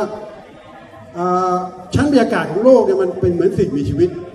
วันถ้าเราไปทำอะไรซึ่งมันนั้นแล้วเนี่ยมันดีเวิร์สกลับมาลำบาก อีกอันนึงที่ผมจะเตือนนะครับก็คือสิ่งที่พวกเราในในบรรดานักวิทยาศาสตร์ที่เราคุยกัน สิ่งที่เรากลัวเนี่ยเราไม่ได้กลัวเรื่องน้ำทะเลท่วม สิ่งที่เรากลัวเนี่ย ไม่ใช่กลัวเรื่องของอากาศที่มันแปรผกผันอย่างนั้น สิ่งที่เรากลัวมากแล้วเราคุยมา 20 ปีก็คือ มันจะเกิดโรคอุบัติใหม่อุบัติซ้ำที่เกิดจากการติดต่อทางหายใจ เพราะว่าอุณหภูมิเปลี่ยนไปแค่ 0.5 องศาเนี่ยตัวเล็กๆ พวกไวรัสมันเปลี่ยน ยกตัวอย่างนะครับ ไม่ใช่ไม่เคยมีปี 19 กว่ากว่า196 194 กว่าไข้หวัดสเปนทำให้คนเสียชีวิตในยุโรปเนี่ย 30 ล้านคน ดังนั้นพวกเราเนี่ยอยู่ในวงการวิทยาศาสตร์เราคาดการณ์ว่า ถ้าเรายังขืนทดลองอย่างนี้อยู่นะฮะเราเห็นอยู่แล้วทุกวันนี้เราเห็นไข้หวัดนกอีโบลานะไข้หวัดอะไรไข้หวัดใหม่ๆที่ตอนนี้ซิก้า หรือแม้กระทั่งไข้หวัดใหญ่ มันออกมาตอนเราต้องฉีดวัคซีนกันไม่แน่นะครับ เราอาจจะเจอการทดลองหรือเจอการท้าทายของธรรมชาติที่ยิ่งใหญ่ ถ้าเรายังไม่ช่วยกัน ผมคิดว่าเราดูภาพยนตร์เรื่องนี้แล้วเนี่ยไอสิ่งที่พวกเราคุยกันอาจารย์ปัญญา หรือพี่ธาราหรือทุกคนคุยกันเนี่ยนะฮะมันมันไม่ใช่เข้ามาในบ้านแล้วครับนะครับมันเผลอๆมันมาจ่ออยู่หลังบ้านเราด้วยครับ นี่นี่จริงๆเราควรจะเชิญโดนัลด์ทรัมป์มานั่งฟังเราพูดด้วยป่ะคะเนี่ยเผื่อเขาจะได้เปลี่ยนใจบ้าง มันมีอีกเรื่องหนึ่งครับ ผมขอเสริมหน่อยนะฮะคือเรายังไม่เข้าใจเรื่องนี้กันว่าสึนามิมันเกิดถี่ขึ้นได้ยังไงแผ่นดินไหวมันเกี่ยวอะไรกับโลกร้อน เราคงทราบใช่ไหมครับว่าเปลือกโลกเนี่ยมันเทคโทนิกเพลทเนี่ยมันเป็นชั้นบางๆนะครับ 18 กิโลเมตรถึง 40 กิโลเมตรนะครับอยู่บนแมกมาที่หลอมเหลวนะครับเปลือกโลกหลายแผ่นเนี่ยไอ้เปลือกโลกชั้นที่เป็นขั้วโลกนะครับที่มีน้ำแข็งหนาๆ2-3กิโลเมตรพอมันละลายเกิดอะไรขึ้นครับ มันก็ยกตัวสูงขึ้น แล้วน้ำที่ละลายไปไหนครับลงมหาสมุทรไอ้เปลือกโลกแผ่นมหาสมุทรก็หนักกว่าเดิมก็กดตัวลงผลลัพธ์คืออะไรครับ มันก็แคลกไงถ้าเกิดบนบกก็เป็นแผ่นดินไหว เกิดในทะเลก็เป็นสึนามิ ดังนั้นไอ้สภาวะโลกร้อนเนี่ยนะครับ มันให้มันส่งผลร้ายแรงกว่าที่เราเข้าใจเยอะ อย่าคิดว่าทำเขื่อนของอาจารย์แล้วจะแก้ปัญหา มันแก้ได้แค่เรื่องเดียวนะครับเขื่อนนี่มันเพียงแค่ลดการกัดเซาะระดับหนึ่งแต่ไอ้เรื่องอื่นที่ตามมาเช่นโลกใหม่ ๆ ที่มันเกิดขึ้น ซึ่งหนังเรื่องนี้ก็เล่าให้ฟังใช่ไหมครับเรื่องของแผ่นดินไหวเรื่องสึนามิและอีกอันหนึงนะครับ ประเทศที่ร้อนอยู่แล้ว เช่นประเทศทางตะวันออกกลางเนี่ยจะส่งผลมากมาก ๆ เลยคนจนของเขาจะไปก่อนนะครับเมื่อมันร้อนจนกระทั่งอยู่ไม่ได้ต่อไป นี่คือเรื่องที่เป็นเหตุผลว่าทำไมเราต้องลงมือทำนะครับ แต่การลงมือทำเนี่ยผมคิดว่า ไม่ใช่เรื่องการไปเถียงหรือไปว่าไปบอกนะครับ แต่คือการสร้างสภาพที่เหมาะสมหรือเงื่อนไขให้คนเปลี่ยนใจนะครับ ดังเช่นตัวอย่างของอินเดีย อินเดียเขาเปลี่ยนใจเพราะมันสร้างเงื่อนไขที่เหมาะสม ถ้ากล่าวโดยสรุปเนี่ยนะครับ พฤติกรรมมนุษย์เป็นผลจาก condition behavior เป็นผลจาก condition ถ้าต้องการเปลี่ยน behavior ไม่ใช่เปลี่ยนด้วยสโลแกน ไม่ได้เปลี่ยนด้วยป้ายไวนิลหรือคำขวัญแบบที่ประเทศไทยชอบทำนะครับ แต่ต้องเปลี่ยนด้วยพฤติกรรมเปลี่ยนต้องเปลี่ยนด้วย condition ที่เหมาะสม ซึ่งผมเชื่อว่านี่คือสิ่งที่เราควรต้องทำและผมเชื่อว่าเราทำได้ อะมาปิดท้ายค่ะ ให้คุณสารณีก่อนนะสั้นๆนะ คนละสักสามนาทีพอ เดี๋ยวจะเลยเวลาดูหนังใช้จะใช้ไม่ค่ะถึง3นาทีค่ะเผื่อท่านอื่นจะจะได้เสริมต่ออาคือคิดว่าเอ่อโลกร้อนเนี่ยค่ะอย่างที่เข้าใจว่าหลายคนที่มาดูก็คงพ้นจุดที่เรียกว่าจะต้องมาคอนวินหรือจะต้องคุยกันละว่ามันจริงหรือไม่จริงนะคะประเด็นคือว่าพวกเราทุกคนเนี่ยมี 2 หมวกอยู่แล้ว โดยธรรมชาติก็คือเป็นหมวกผู้บริโภคหมวกหนึ่งแล้วก็เป็นหมวกพลเมืองอีกหมวกหนึ่ง ถึงแม้ว่าบางทีอาจจะรู้สึกว่าเอ๊ะความเป็นพลเมืองมันจะน้อยลงหรือเปล่านะคะทีนี้หมวกผู้บริโภคเนี่ยเราก็มีสิทธิ์มีเสียงได้เยอะมากนะคะเริ่มตั้งแต่การตั้งคำถามว่าในสิ่งที่เราซื้อเนี่ยผลิตภัณฑ์ต่างๆเหล่านั้นผลิตมาจากไหนนะคะพลังงานมาจากไหนนะคะรวมไปถึงการเปลี่ยนพฤติกรรมที่ทำได้เองนะคะในทางที่เรารู้สึกว่าเราทิ้งรอยเท้าไว้บนโลกน้อยลงนะคะ ในหมวกของพลเมืองเนี่ยก็เห็นด้วยกับอาจารย์ปริญญาเรื่องของการสร้าง condition ที่เหมาะสมให้คนเปลี่ยนพฤติกรรม ซึ่งการสร้าง condition เนี่ยหนีไม่พ้นการเรียกร้องนโยบายที่ถูกต้องนะคะเพราะฉะนั้นประเทศไทยคือจะพูดสั้นๆนิดเดียวเราไป commitment Paris Agreement เนี่ยจริง ๆ แล้วเนี่ยก็มีเราบอกว่าจะลด 20%นะคะจาก business as usual ก็คือเราทำมันลดจาก projection นะพูดง่ายๆนะคะซึ่ง projection ก็มีประเด็นถกเถียงเยอะแยะว่ามันสูงเกินจริงไปมากน้อยแค่ไหนนะคะเพราะที่ผ่านมา projection เราก็สูงมาก เพราะฉะนั้นจริงๆแล้วมันซีเรียสแค่ไหนนะคะถ้าเทียบกันเนี่ยประเทศจีนประกาศว่าเขาจะพีค CO2 จะพีคคือสูงสุดเลยปี 2030 แล้วหลังจากนั้นจะลด ก็แปลว่าหลังจากปี 2030 เนี่ยการผลิตทุกอย่างกิจกรรมทางเศรษฐกิจเนี่ยจะเกิดจากแหล่งพลังงานที่ไม่ใช่ฟอสซิลนะคะก็คือ low carbon alternative ทั้งหมดมันถึงจะเป็นไปได้ เพราะฉะนั้นในประเทศไทยเองเราก็ต้องตั้งคำถามถึงนโยบายการจัดการพลังงานนะคะต้องเรียกร้องสิทธิในการ ในการซื้อและขายพลังงานของประชาชน เพราะว่าระบบที่เรียกว่าคือโลกร้อนนี่มันดีอยู่อย่างหนึ่งคือวิธีการแก้ไขที่ถูกต้องหลาย ๆ วิธีเนี่ยมันเป็นวิธีเดียวกันที่สอดคล้องกับการลดปัญหาความเหลื่อมล้ำนะคะเพิ่มการพัฒนาอย่างยั่งยืนนะคะช่วยลดแล้วก็แก้ปัญหาความยากจน เพราะฉะนั้นมันเหมือนเราทำหลาย ๆ วิธีเนี่ยมันได้ประโยชน์หลายด้านนะคะเพราะฉะนั้นมันต้องไปสู่อนาคตที่ low carbon แน่นอนต้องไปสู่อนาคตที่พลังงานกระจายสูงแน่นอนนะคะเพราะฉะนั้นถ้าท่านสนใจเรื่องปัญหา ความเหลื่อมล้ำเนี่ยต้องสนใจเรื่องปัญหาโลกร้อนนะคะถ้าท่านสนใจเรื่องปัญหาธรรมาภิบาลปัญหาคอร์รัปชันของภาครัฐ ปัญหาการผูกขาดก็ต้องสนใจปัญหาโลกร้อนนะคะเพราะว่าปัญหาโลกร้อนที่เป็นอยู่ในประเทศไทยเนี่ยถ้าสาวกลับไปเนี่ยมันก็ส่วนหนึ่งก็เกิดจากปัญหาการใช้อำนาจเหนือตลาดหรือปัญหาการผูกขาดนะคะผูกขาดตั้งแต่ระดับนโยบายลงมานะคะเพราะฉะนั้นคิดว่าอันนี้มันก็เลยพันกันไปหมด เพราะฉะนั้นก็เรียกร้องให้พวกเราเนี่ยพยายามใช้พลังในฐานะนี่แหละก็คือพลเมืองแล้วก็ผู้บริโภคนะคะ เป็นจุดเริ่มต้นไปสู่อนาคตที่ดีขึ้น ขอบคุณค่ะ เชิญอาจารย์ธนวัฒน์ค่ะเอ่อที่จริงแล้วเนี่ยผมจะให้ให้ข้อมูลนิดนึงครับ ปัญหาโลกร้อนที่เกิดในโลกนี้เนี่ยแก๊สคาร์บอนไดออกไซด์ไม่ใช่เอ่อไม่ใช่ว่าเราลดการปลดปล่อย หรือว่าปารีสอะกีเมนหรือทุกอย่างที่มนุษย์กำลังทำกันอยู่เนี่ยจบตัวนี้แล้วทุกอย่างจะแก้ได้นะครับ ปัญหาคาร์บอนไดออกไซด์ที่เพิ่มสูงขึ้นมาจาก 280 กลายเป็น 410 แล้วกำลังจะกลายเป็น 700 กว่าเนี่ยคาร์บอนไดออกไซด์มีผลต่อเรื่องโลกร้อน 55%แต่ปัญหาอย่างอื่นก็คือมีแก๊สอย่างอื่น อย่างเช่น CFC มีเทน มีเทนตัวนี้น่ากลัวมาก อย่างที่บอกว่ามันเหมือนกับจุดระเบิดครับ คือถ้าคาร์บอนไดออกไซด์พอจุดติดปุ๊บเนี่ยอีกหน่อยเนี่ยตัวมีเทนเนี่ยมันจะกลายเป็นผู้นำเพราะมันขึ้นมาเร็วมาก จุดหนึ่งที่นักวิทยาศาสตร์ไม่ได้พูดทั้งหมดเนี่ยก็คือพูดง่ายคือ กุญแจกุญแจสำคัญก็คือคาร์บอนไดออกไซด์แต่ถ้ากุญแจตัวนี้เนี่ยมาถกเถียงกันว่าเอ้ยมันไม่ใช่ มันแก้นิดเดียวเป็นเปอร์เซ็นต์นิดเดียวเนี่ยไม่ใช่ แต่พวกเราเนี่ยเราจับพวกนี้เรารู้อยู่ว่ากุญแจตัวนี้เนี่ยถ้าคุณไขผิดแล้วเนี่ยมันไปเปิดประตูตัวใหญ่ แล้วเขื่อนใหญ่กำลังจะพัง เพราะเรื่องของมีเทนที่อยู่ใต้ทะเลเนี่ยมหาศาลตัวนี้เป็นตัวที่พวกเรานักวิทยาศาสตร์เรากลัวมาก ผมทุกตัวอย่างตัวนะฮะว่า ภาวะโลกร้อนตอนนี้ก็คือจริงๆแล้วเนี่ยโลกเราเนี่ยที่ร้อนที่สุดที่ใกล้ที่สุดเนี่ย6,000ปี ที่น้ำทะเลมันสูงขึ้นไปเนี่ยตอนนี้เรายังอยู่ในช่วงของโลกร้อนที่เป็นธรรมชาติเนี่ยกำลังจะลง แต่เผอิญเนี่ยเราไปสร้าง double pollution ก็คือพูดง่ายคือไปสร้างโลกร้อนเทียมเทียมขึ้นมาที่ในหนังสือผมเขียนว่าโลกร้อนสุดขั้วคือตรงนี้เนี่ยมันคือมันโลกร้อนที่เกิดจากธรรมชาติตอนนี้คือพูดง่ายคือเราอยู่ในช่วงของโลกร้อนหรือ ช่วงที่เราเรียกว่าน้ำแข็งละลาย interglacial แต่เรากำลังจะทำก็คือเป็น artificial interglacial period ซึ่งตัวนี้เนี่ยมันคืออะไรซึ่งมันอันตรายมาก ตรงนี้เนี่ยอย่างที่อาจารย์ปัญญาว่าเรื่องสึนามิเรื่องอะไรไม่เกี่ยว เพราะว่าตอนนี้เราเข้าใจถึงขนาดนี้วิทยาศาสตร์เราเข้าใจว่ากลไกโลกร้อนตัวนี้เนี่ยแกนของโลกเนี่ยกำขยับแกนได้น้อยลง ในปีหนึ่งอะ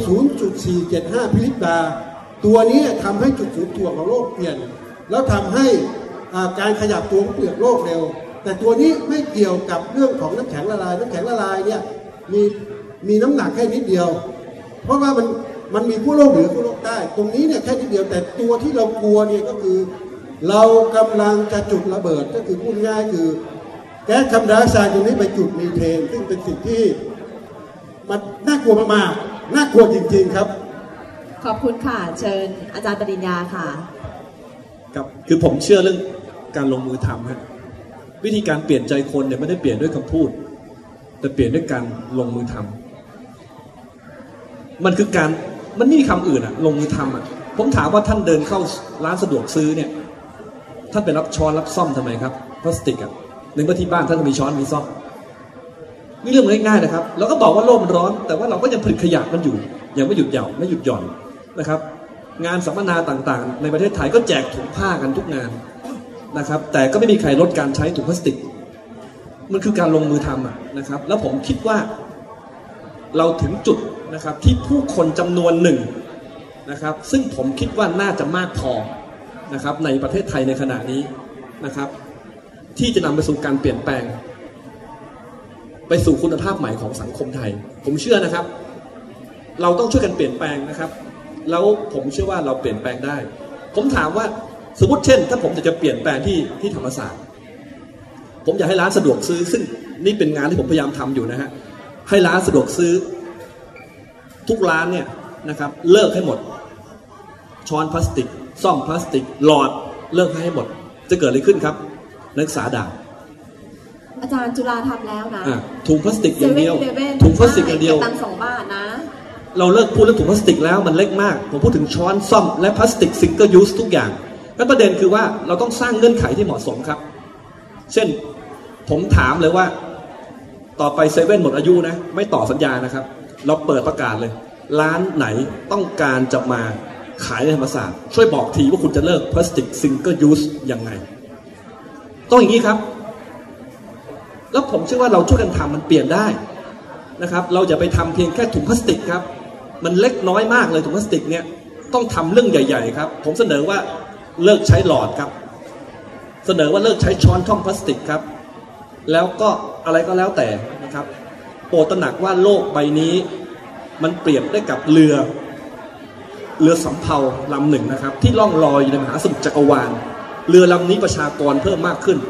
ทรัพยากรหมดลงไปทุกวันเล้ากาก็เป็นพิษมากขึ้นครับ นี่คือบ้านหนึ่งเดียวของมนุษยชาติ ถ้าใครจะบอกผมว่า เอ้ย เราเจอแล้วนะเทปปิสวันเทปปิสวันรู้ไหมมันห่างจากเราไปเท่าไหร่ มีดาวเคราะห์เจ็ดดวงใช่ไหมครับ แล้วเป็นดาวที่อยู่ในโซนฮาพิแทตโซน คือไม่ร้อนเกินไปไม่หนาวเกินไป แล้วมีน้ำมีบรรยากาศอยู่สามดวง คนก็บอกว่านี่แหละเราไปได้เทปปิสวันไม่ไกลเท่าไหร่สามสิบเก้าจุดห้าปีแสงนะครับ ซึ่งถ้าหากใช้ยาน New Horizons นะครับ ซึ่งทะลุพลูโตไปแล้วเนี่ยนะครับ ต้องใช้เวลาเดินทางมาสัก8 0 0แสนปีครับ แล้วต่อให้เราเจอดาวที่ใกล้กว่านี้ แล้วคิดยานอวกาศที่เร็วกว่านี้ได้ ผมถามว่าคนจนจะไปได้ไหมครับ ไม่มีทางหรอกครับ ไม่มีบ้านอื่นให้มนุษยชาตินอกจากโลกใบนี้เท่านั้นและนี่คือภารกิจของเราครับขอบคุณครับขอบคุณค่ะ ปิดท้ายนะฮะปิดท้ายค่ะคุณธาระหนังเข้าใจว่าหนังจะเข้าตอนแปดสองทุ่มพอดีนะครับสองทุ่มเป๊ะๆเนาะครับ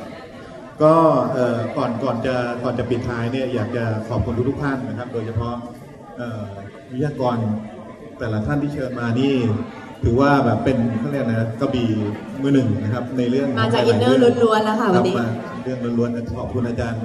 เอ่อธนวัฒน์นะฮะอาจารย์ปัญญาแล้วก็คุณธรณีแล้วก็คุณคุณมินรัตน์ที่ให้เกียรติมามาดำเนินรายการ คือเอ่อ คือเรามีวันนี้ได้เนี่ยจริงๆแล้วมันมันเป็นโมเมนต์หนึ่งที่เรารู้สึกว่ามันมันจะเป็นจุดเปลี่ยนอีกจุดหนึ่งซึ่งมันก็ขึ้นอยู่กับพวกเราทุกคนครับ แล้วก็เอ่อในฐานะที่ Greenpeace เอ่อได้ได้มีโอกาสจัดเอ่อฉายหนังนะฮะก็ทางทาง UIP นี่ก็มีความอนุเคราะห์สูงมากครับสิ่งสิ่งที่อันหนึ่งที่เสียดายไว้ในวันนี้ก็คือว่ามีเอ่อชาวฟิลิปปินส์คนหนึ่งนะซึ่งเป็นคณะกรรมการบริหารของ Greenpeace ของเอเชียตะวันออกเฉียงใต้เนี่ย พอดีจะขึ้นเครื่องมาร่วมด้วยนะครับเขาเป็นคนที่ทำงานกับอัลกอร์นะเรื่อง climate reality project นะในฟิลิปปินส์แล้วก็ทำเรื่องเกี่ยวกับการลดผลกระทบจากจากภาวะโลกร้อนรวมทั้งมีการริเริ่มอะไรใหม่ๆ แต่เขาเขาพลาดเครื่องบินเครื่องบิน delay ก็เลยมาหาพวกเราไม่ได้จริงๆ อยากจะให้หลาย ๆ ท่านได้ได้คุยกับเขาเพราะว่า เขาต่อสายตรงกับเอัลกอรนะแล้วก็เห็นอาจารย์ธนวัฒน์บอกว่ามีไอเดียว่าจะเชิญเอ่ออัลกอร์มาจุดประกายต่อที่นี่ซึ่งก็เดี๋ยวค่อยว่ากันจริงๆครับไม่รู้ว่าต้องต้องใช้ความพยายามนึงแต่ว่าสุดท้ายเนี่ยผมอยากจะขอเรียนเชิญคุณปนทัศน์นะครับพรหมสุภา ซึ่งท่านเป็นผู้จัดการทั่วไปของบริษัท United International Picture นะครับมากล่าวปิดท้าย ในฐานะที่เป็นเป็นผู้ที่นำหนังเรื่องนี้เข้ามาให้ผู้ชมชาวไทยได้รับชมกันเชิญครับ ก่อนหนึ่งต้องขอบพระคุณอาจารย์ทุกท่านนะครับ แล้วก็ทาง Greenpeace ด้วย แล้วก็ขอต้องเรียนอาจารย์ปริญญาว่าพอดีทราบจากน้องเหมือนกันว่าวันนั้นอาจารย์ให้คำแนะนำในเรื่องซับไตเติลแล้วก็เราก็ไม่น่าคิดอยู่เหมือนกันยินดีครับยินดีเพราะว่าสุดท้ายเนี่ยภาพยนตร์ที่ต้องการสร้างแรงบันดาลใจเนี่ยเราอาจจะต้องใช้ภาษา ซึ่งมันกระตุ้นไม่ได้กว่านั้นนะฮะแต่คำว่า democracy นี่ขออนุญาตไปเช็คก่อนว่ามีจริงหรือมีจริงครับนะครับไม่ได้มีประเด็นอะไรซ่อนจริงๆจริงๆจริงๆโดยรวมเขาแปลดีครับครับผมครัแค่บผมแค่ ติดใจบางคำเท่านั้นนะเรียนะอาจารย์ไม่มีประเด็นซ่อนใดๆนะครับคำนั้นนะครับขอตรงนี้ด้วย ก็สั้นๆนิดนึงแล้วกันให้อย่างตรงเวลานะครับ ก็เอาเป็นว่าในแง่ UIP เองเนี่ยเราก็ค่อนข้างเป็นบริษัทซึ่งอยู่เมืองไทยมา30กว่าปีแหละเราเอาหนังเข้ามาหลายร้อยเรื่องแล้วนะฮะมีหนังที่ได้ตั้ง 400 ล้านจนกระทั่งหนังหนังคุณภาพได้ประมาณ 2 3หมื่นบาทก็เคยมาแล้ว แต่หนักที่ทีมเราภูมิใจแล้วก็เป็นเกียรติที่ได้เอาเข้ามาในเมืองไทยก็คงไม่พ้น a n i c o v i d e n True นะครับ ซึ่งเราเอาเข้ามาตอนปี 2006 แล้วก็ได้ร่วมกันคุณน้ำนะฮะตอนนั้นเราเปิดที่สกาล่าแล้วก็รู้สึกว่าเราทำให้สกาล่ากลายเป็นสวนอีเดนไม่ใช่นะครับนะฮะนะฮะก็จริงๆแล้วผมพูดเพราะว่าหนึ่งเนี่ย เมื่อย้อนกลับไปปี 2006 นะครับ ที่ภาพยนตร์เรื่องภาคแรกเข้ามาฉายเนี่ยปรากฏการณ์ที่เกิดขึ้นในเมืองไทย ซึ่งเราก็ไม่คิดเหมือนกันนะฮะว่ากระแสของหนังเล็กเรื่องนี้เนี่ยจะสามารถปลุกให้มีคนตื่นตัวเรื่องนี้ได้มากขนาดนั้น ตอนนั้นเนี่ยเป็นยุคที่เราเป็นฟิล์มอยู่เอาฟิล์มว่ามาม้วนหนึ่งก็ฉายฉายฉายฉายเป็น 10 สัปดาห์เลย เพราะว่าเรามีคนดูภาพยนตร์เรื่องนี้ในภาคแรกถึง 20,000กว่าคน และครึ่งหนึ่งในนั้นก็คือบรรดานักเรียนนิสิตนักศึกษา ซึ่งเราได้ทำจดหมายไปเชิญเขามาดูกัน ซึ่งผมคิดว่า 10 ปีผ่านไปเนี่ยกลุ่มคนเหล่านั้นที่มีโอกาสได้ไปดู i n f o r m a t i o n t o ภาคแรก นั่งรถบัสกันไปสิงสกาล่าลิโดตอนเช้าทำรายงานส่งอาจารย์เนี่ยปัจจุบันก็น่าจะเจริญเติบโตไปในแต่ละสายอาชีพต่างๆ ดังนั้นเนี่ยผมคิดว่า a n i f o r m a t i o n t o ภาค2เนี่ยมันจะเป็นหนังซึ่ง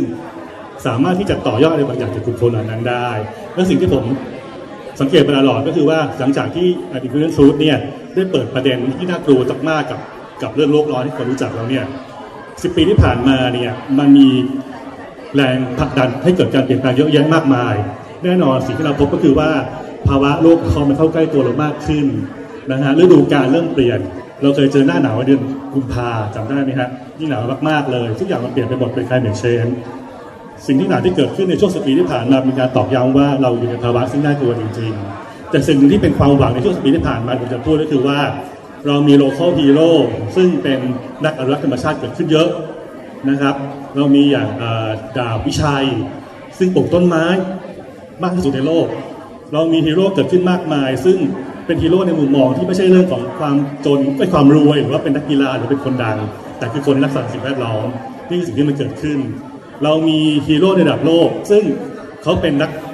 เป็นนักธุรกิจแหละเป็นทุนนิยมแหละคือคุณอีลอนมัสก์แต่ว่า เขามีค่าของการที่รักโลก และพยายามที่เกิดทำให้เกิดการเปลี่ยนแปลงโลกสิบปีที่ผ่านมาเนี่ยมันเกิดกลุ่มคนเหล่านี้มากขึ้น ไม่ว่าจะเป็นการแรงแรงผลักดันของภาพยนตร์เรื่องนี้ในภาคแรกก็ตาม หรือ awareness ที่เกิดขึ้นกับหนังเรื่องนี้ก็ตามกับโลกเราก็ตามนะฮะภาพยนตร์เรื่องอันนี้เป็นทุนสองเนี่ยจะนำเสนอทางออกนะครับ ภาคแรกเนี่ยเขาให้เราได้รับปัญหา11ปีผ่านไปที่ทางออก อาจารย์ปัญญาได้ดูแล้ว มีทางออกมากมายเยอะแยะมากมายในเรื่องนี้ ภาพยนตร์เรื่องนี้มีซับไตเติลที่ติดต่อว่า True to Power นั่นก็หมายความว่าความจริง Truth เนี่ยเป็นปัจจุบันที่เกิดพลังการเปลี่ยนแปลงนะครับแต่พลังในการเปลี่ยนแปลงเนี่ยการเปลี่ยนแปลงทุกอย่างมันมีราคามีค่าเราก็ต้องแลกอะไรบางอย่างเพื่อให้ได้มันขึ้นมาภาพยนตร์นี้จะเป็นตัวบอกเราว่าเราจะไปในทิศทางแบบไหนได้บ้างนะครับ ผมเชื่อว่ามันจะเป็นการจุดประกายให้เกิดการต่อยอดได้กับคนกลุ่มๆมากๆที่ซ้ำไปนะครับ สุดท้ายก็คือว่า ผมคิดว่าเหตุผลที่เราที่เราขอเรียนคุณทาราและกันผลที่เราเข้ามาเร็วขึ้นเพราะว่าเราเพิ่งนึกได้ ว่าภาคแรกนี่เราได้บรรดานักเรียนมาดูกันเยอะมาก ก็เลยคิดว่าเอาหนังเข้ามาในช่วงนี้เนี่ยเดี๋ยวกันยาเด็กจะติดสอบกัน ก็เลยพยายามเข้ามาในช่วงนี้เพื่อว่าจะให้โอกาสให้เด็กเข้ามาหนังเรียนกันให้มากขึ้นนะครับก็เลยเลื่อนเข้ามา แล้วก็ผมคิดว่าอยากจะให้ภาพยนตร์เรื่องนี้เนี่ยมีโอกาสได้จุดประกายบางอย่างกับคนรุ่นใหม่ เพราะว่า เราเองเนี่ยอีก 20 ปีคงจะไม่มีชีวิตอยู่แล้ว เราก็ต้องทิ้งโลกนี้ไว้ลูกหลานเรานะครับก็หวังว่าชอบที่อาจารย์ปิจาพูดมากเลยว่าจะทำวันนี้เพราะเรารอไม่ได้แล้วนะฮะภาพยนตร์เรื่องจริงเป็นทางอกให้เรานะครับ แล้วก็ภาพยนตร์เรื่องนี้จะเข้าฉายจริง ๆ คือพฤหัสหน้าคือ 24 นะครับ แต่ว่าเนื่องจากมีกระแสเข้ามาในช่วงนี้เยอะ เราก็จะมีรอบพิเศษในช่วงตั้งแต่วันศุกร์หน้าเป็นต้นไปเลย ถึงวันจ่ายจริงหลังสองทุ่มนะฮะแล้วก็ ภาพยนตร์นี้จะมีฉายในกรุงเทพด้วยก็เชียงใหม่ด้วย จากเดิมซึ่งเข้าแค่ที่เอเ x ก a ลาที่เดียวก็จะเข้าฉายในวงกว้างมากขึ้น เข้าถึงผู้คนมากขึ้นก็หวังว่าจะมีโอกาสได้ช่วยโลกได้บ้างในบทบาทของการเป็นค่ายหนังนะครับขอบคุณทุกท่านมากครับ ขอบพระคุณมากค่ะ และขอเสียงปรบมือให้กับวิทยากรทั้งสี่ท่านด้วย ขอบคุณทุกท่านนะคะที่ให้เกียรติมาร่วมในงานเสวนาในวันนี้ ขอให้ทุกท่านดูหนังให้สนุกแล้วก็ฟังด้วยนะว่ามีคำว่า democracy หรือเปล่านะคะในหนังนะคะแล้วออกมาบอกด้วยนะคะ